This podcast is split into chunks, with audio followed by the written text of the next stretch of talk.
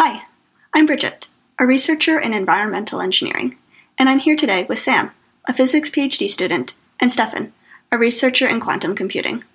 Along with some others from Yale University's Society of Women Engineers, we have created an educational kit to teach science through artistic expression. This kit draws on our experiences leading outreach events for hundreds of middle and high schoolers from across the state of Connecticut.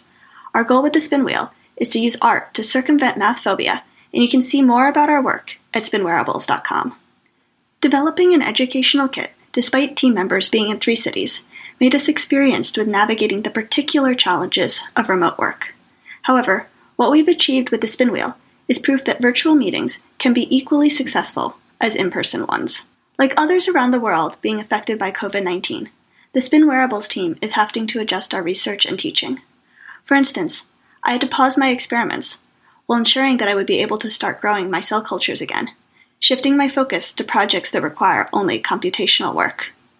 My work has not been as significantly affected as theoretical physics requires mostly pen and paper, and uh, virtual blackboards have ended up being just as efficient as physical ones for meetings and discussions. Much more interesting have been the teaching related challenges, as I'm one of the people responsible for the Introduction to Machine Learning class at MIT, which is 600 students. Moving the lectures to a virtual medium was not that difficult, as we've already been recording them, but it was much more challenging to address uh, group activities. One of the main features of the class is that every week we have intense labs during which students in small groups work through a set of exercises that ensure that they've understood the, the topics of the class well. This involves the students being in the same room and working together, and whenever they have a question, they uh, they get a, a, TA or a faculty member that joins their group, and through discussion and in-person interaction ensures that uh, there is understanding of the topics. Our absolutely amazing team of TAs have ensured that this same interaction can proceed now as well. Uh, they've set up a virtual environment where pairs of students will be able to, through, through conference software, talk to each other. And whenever they have a question, with a click of a button, they'll have uh, a faculty member drop in in the conversation and help. And the interaction will be just as fluid and just as uh, intense as uh, it was uh, before the, all of this happened. I'm lucky to be working with such amazing people, as I get to use these resources to help with other events too. I'm helping with advanced classes from my high school all the way back in Bulgaria, something I always wanted to do but didn't have the chance before. This semester, I'm a teaching fellow for a physics lab course, and in this course, students learn all about electricity and magnetism. They make circuits, they do things with optics, so as you can imagine, this has been a huge challenge to move to an online environment. But how we've dealt with it is instructors for the lab made videos where they perform the labs just like students would have if they could have come into the lab to do so. And as a teaching fellow, I show these videos, we stop, um, talk through what the students would have been doing if they could be handling this equipment themselves. And then the instructors provided data as they were doing those videos. So the students are still able to pull up the data, analyze it just as if they had done the same experiment. And through online technology, students are still able to work with each other to analyze data as if they had a lab partner and still interact with me and answer any questions, um, similar to if we had all been in the lab together.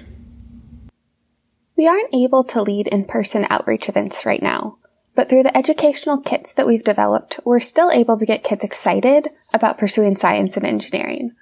We're in the middle of a crowdfunding campaign to share the spin wheel with parents and others who share our mission you can learn more at spinwearables.com. We assumed that learners had no prior experience when we designed the spin wheel. It comes with an educational guide that provides engaging activities. Anyone can turn the spin wheel into a step counter, a compass, or just light up the LEDs as they desire. These activities are geared towards students of ages 12 and up, but can also be enjoyed by anyone wanting to learn programming through the Arduino platform. All of the proceeds from the spinwheel will go back to funding our outreach activities with the Society of Women Engineers. Our goal with these activities is to empower students to pursue engineering by using real engineering tools. For instance, they solder their own electronic components and build circuits for motion sensing LED creations.